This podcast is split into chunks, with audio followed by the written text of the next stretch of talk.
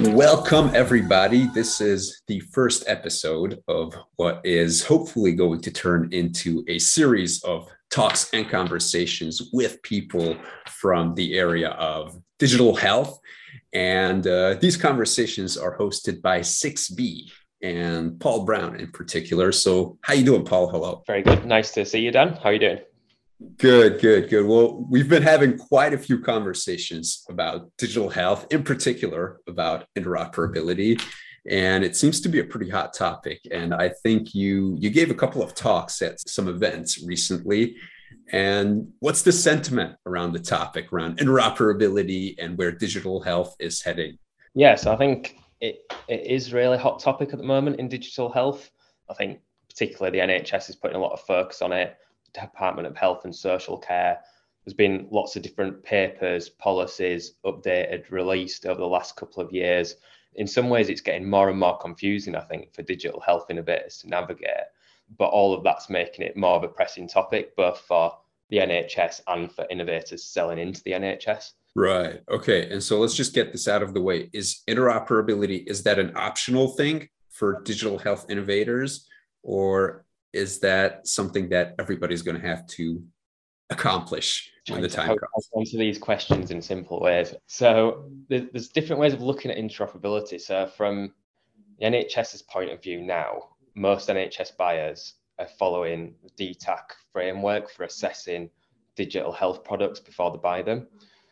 DTAC has five or six categories that it looks into, and one of those is interoperability but it doesn't state that you have to have integrations into EHRs, for example, in order to be interoperable. What it does more mean is that you need to be shown to follow best practices when it comes to interoperability. So build your product with APIs and open APIs that are well documented and have good modern protocols in place. Right. Um, that that's the type of thing that they're looking for more and more. Right, right. Okay. And so is there a way to tell like what stage are companies in when they realize that they're ready for integration or are there typical signals that say okay, now you're ready and now you should make the leap? Yeah, so I think at any point in time uh, or a digital health innovator will naturally want to integrate or they'll need to integrate because if they're selling into healthcare, if they're providing a, a healthcare service or a service to healthcare providers, um, they don't own the health ecosystem and data ecosystem. That is very much within systems that are already in the NHS. So when a digital product achieves a level of maturity or establishment in a market, it's quite a natural step that it's going to have to integrate at some point in time in order for it to be relevant to, to the buyers that it's selling to. So I think you know that that's an important consideration that it's quite inevitable that at some point in time it's going to happen. How how do you know when you're at that point in time? I think it's because you're going to start seeing NHS contracts coming to you where it is a requirement to to to be integrated with the mm-hmm. systems that they have. So I think it's quite naturally led through the bidding and procurement process and, and those sort of pressures start becoming more and more relevant. But also just to offer a better service and better experience to your users, I think it starts to become more of a more of a requirement as well. Yeah. So Paul, you guys with 6B have obviously had your fair share of interoperability projects. And what are some of the challenges, the top three challenges, so to say, that companies come to you with? Yeah, so I think probably the most common challenge is just the the confusion that digital health innovators naturally face when looking into interoperability for the first time. So hopefully they're at a place where they understand what the requirements are. We've got a genuine need to integrate, but what path do we take to integrate? What APIs are we going to use? What are the capabilities of those different APIs? So I think one big challenge is just navigating what can be quite a complex landscape. Mm-hmm. I think another challenge is if you get through that and you figure out, right, okay, this is the route that we're going to take, it looks like this offers the capability that we need, then going through the process of liaising with the different vendors and third parties that you're going to have to speak to. I think we often come across cases where that can be a challenge both getting information from the vendors, getting technical questions answered if the internal teams have questions, getting access to documentation, testing environments, things like that.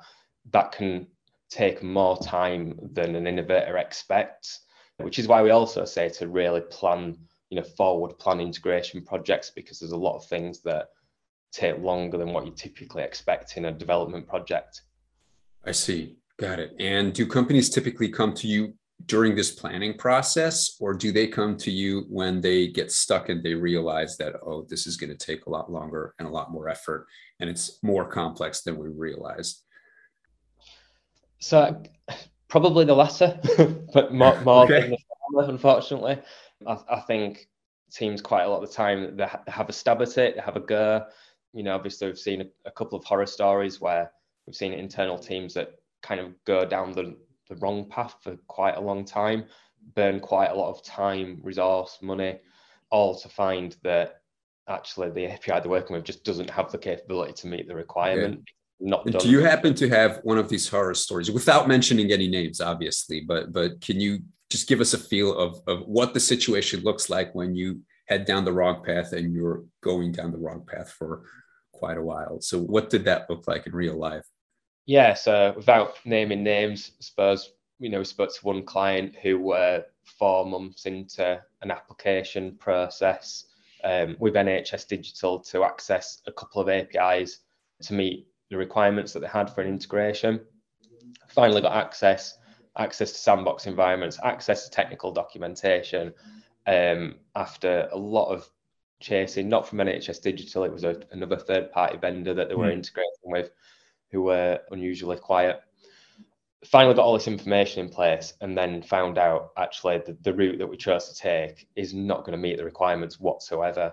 So they burnt through what was four five months, and the product needed to be released and built. You know, it was part of a much wider roadmap, and they've just gone in the completely wrong direction. They've not done enough of the kind of you know Reddit and aiming and figuring out what yeah. path to take before shooting for it. Got it. Got it. And did they ever quantify the cost of this sort of missed path? Yeah, I mean, I mean, you're talking probably three quite senior people in the team working over quite a lot of hours. So that, you know, it's not a conversation I had with them, but it you could sort of quite quickly add up. It, it'd be quite an expensive yeah. mistake. Yeah, yeah, yeah. And here's something that doesn't often get talked about: is how does interoperability affect the end user? Of these health services because we tend to be very fixated on the organizations because the integration happens between organizations obviously. But at the end of the day it's going to be regular folks british people who are going to be taking advantage of these services or it's going to yeah. impact them directly or indirectly. So what does that look like?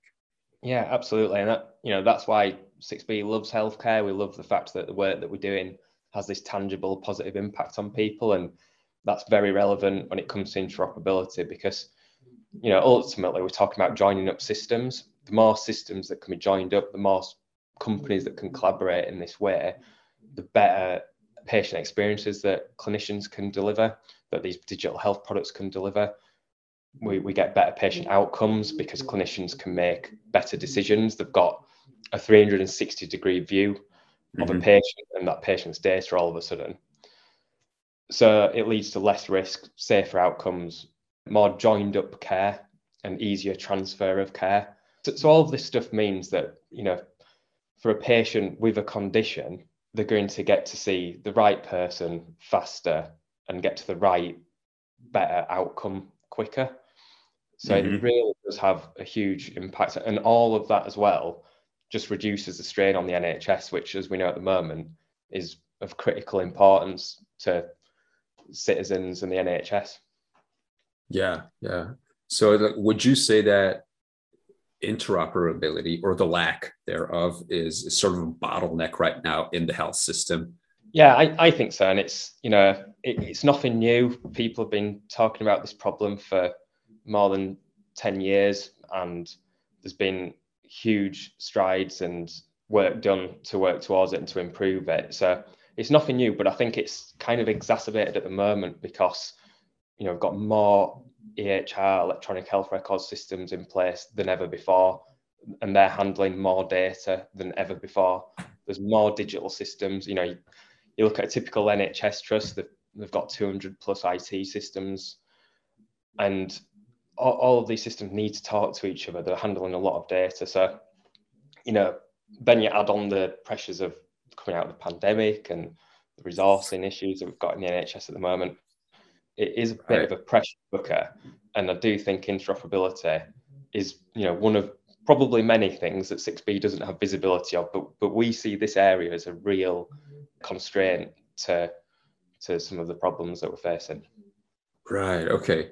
And maybe this is a tough question, or maybe this is a question that cannot even be answered. But achieving interoperability seems to be such a win win win for all sides. And it seems to be so beneficial. And yes, it does have its costs and its difficulties, but why isn't this process so why aren't companies catching on faster why isn't this whole thing moving down faster because you know it seems like once you get rid of this bottleneck like the the overall system would just be so much more efficient and better for both those working in healthcare and those who are receiving care. So, so why isn't there more effort, more attention, and just more money and more resources behind Interop? Yeah, uh, such is such a good question. I mean, you know, it's definitely um, on the NHS agenda.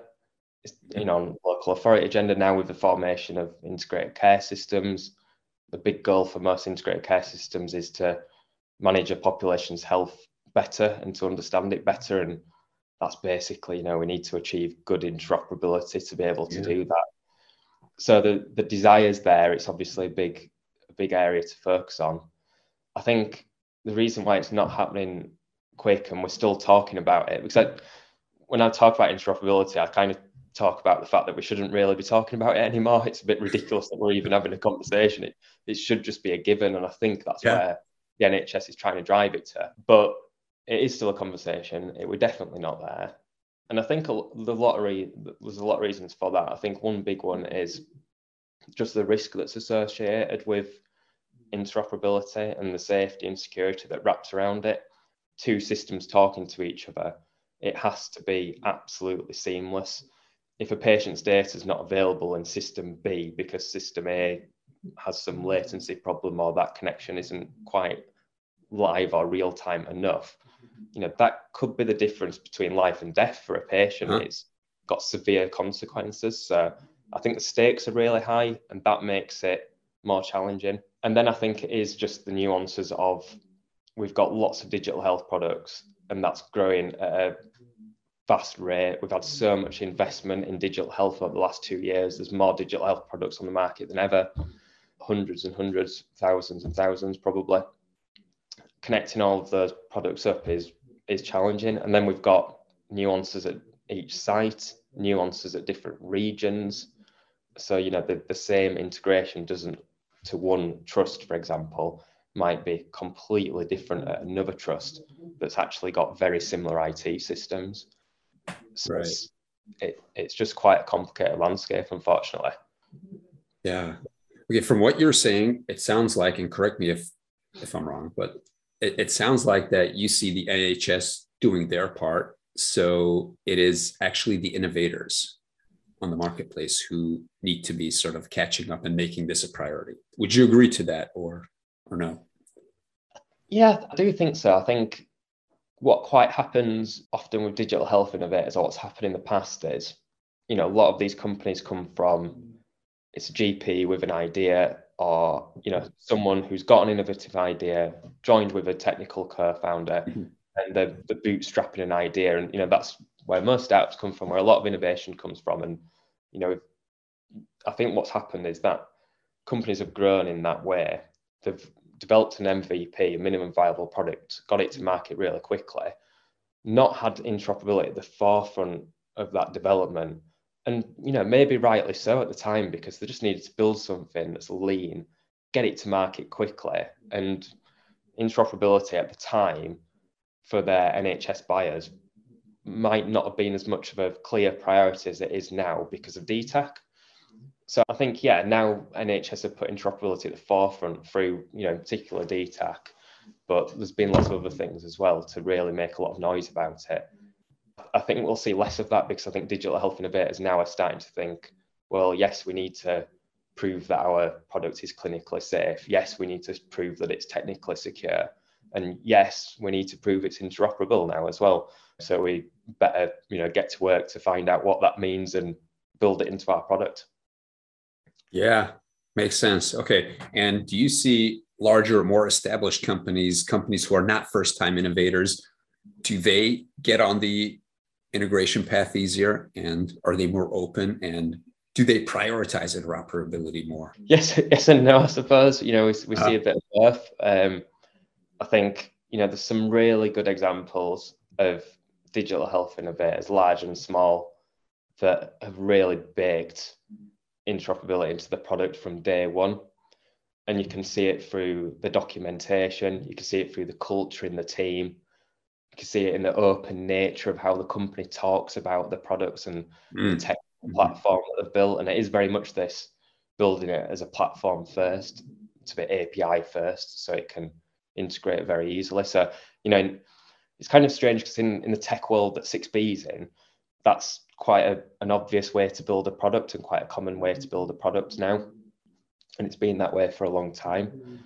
And I think the health companies that have that, that really prioritize tech and best practices, are in a good place now because it sets them up to be able to integrate with other systems in a much easier way than a company that didn't do that. Right, right. I got it.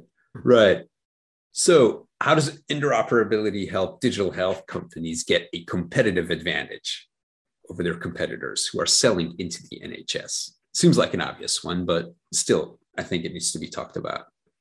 Yeah, I think, you know, like we mentioned with things like DTAC now, it's one of the areas that NHS are going to be looking for. So I think by not having an interoperable product, you're limiting the market that you can sell into now more than ever. You know, it's not a hard and fast requirement, but it is something that needs to be considered now and it'll give you that competitive advantage.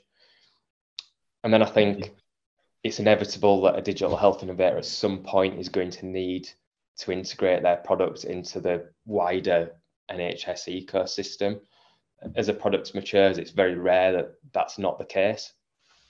So I think that serves, you know, having that in, in there from day one serves a big advantage when you do get to that milestone. Right. Okay. And if you're a health tech company, how do you figure out the integration route once you've decided to go ahead and achieve interoperability? Yeah, so call 6B um, and we can help. but it's it's quite it's just quite challenging, I think, because to to kind of meet a requirement, there might be two or three ways to do it, and they might look very similar on paper, and it's quite difficult to get technical answers around those different integration paths to determine which is the right one. So, you know, kind of I'm very biased, but I do think working with a partner will help you to navigate that much quicker. But if that isn't an option, there is some really good resources online now. NHS Digital have got really good resources on their website. If you Google NHS Digital API platform, gives you access to lots of different reading materials and help and access to the full NHS Digital API catalogue, which might be able to provide some answers. And then also recently, there's the NHS Digital Developer Forum, and that's an online community where you can go ask questions speak directly to technical people at NHS Digital. So if it's looking like the route to take is an NHS Digital one, there is actually quite a good support network online around that now. Great, great. So we're going to be sure to put these resources and more in the show notes because there are a couple more. That's great, great help. Okay. And again, a tough question. This might be kind of hard to grasp, but the way you see it, because obviously you talk to many people in this area, but what guarantees a higher success rate if you do the project internally or if you bring on an outside consultant or a team? Yeah, I think it really depends on the makeup of your team, obviously, internally. If developing integrations, developing within healthcare and integration within healthcare is something the team's experienced, then the likelihood of success is going to be much higher. I think without that experience without the access to knowledge and resources um, internally, I, I think from our experience, it does end up being a little bit of a struggle, and it's probably going to be more effective economically to outsource that piece of work. Okay, but I want to challenge that from the point of view of the IT leaders. So, what if, you know, me, let's say I'm, I'm an IT leader, and I would say, okay, this stuff can be learned and it can be figured out. There are lots of good resources. If we start working with an external partner, then we've got a bunch of other things to worry about, such as how they fit our workflow, how we can work together, do you have any best practices? So, how do you make sure that these soft things don't end up ruining the project, such as cooperation, collaboration, documentation, and probably a plethora of other items that can make or break a project? Yeah. Even if the expertise is in place. Yeah. No, that's good. So, so do you mean framed as in if this company were to work with 6B, how do we reduce the risk? Yeah. Yeah. Yeah. Okay. Yeah. So I guess you know the, the ethos of 6b ultimately is we just want to get you from a to b. So we're not necessarily interested in you know taking the whole project on and doing it in a black box away from your team and then handing it back over at the end. We're quite happy to work alongside an internal team working in an augmented way. But overall it's all about following best practices. So you know we follow agile development methodologies we, we work following your methodologies as well, using your tool set in your languages. So wow. we've got okay. different developers that use different languages. And, and we'll really try to embed into your team and your team's working practices as much as possible.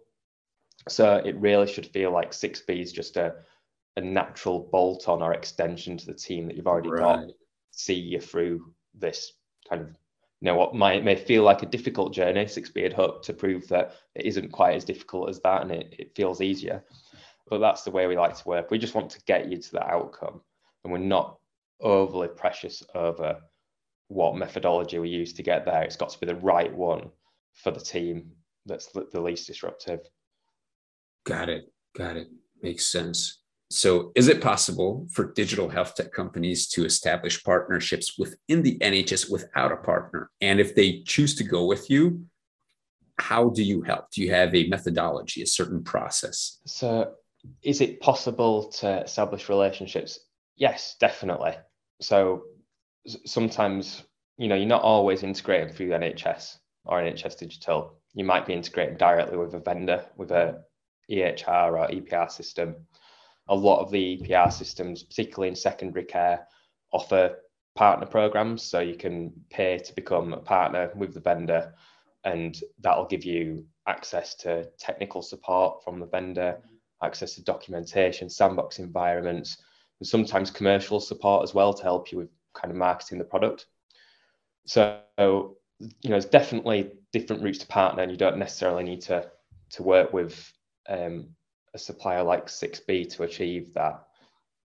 I think the benefits there of working with 6B versus that program, you know, is quite often we can offer the, the technical support or a similar level of technical support and access to the, you know the documentation and things that we need to achieve the integration without needing to pay the fee necessarily of that of that program. And i suppose that's always there as an option. So if if mm. if 6b or our customer needs to take that route, we, we can always go to it, but it's quite likely we might not need to do that. And I, and I think quite a lot of the time, because we've worked with these vendors before, we can just help to speed up that process. Um, not every time, but sometimes we just might know the right, it's sometimes just knowing the right person to answer that particular question.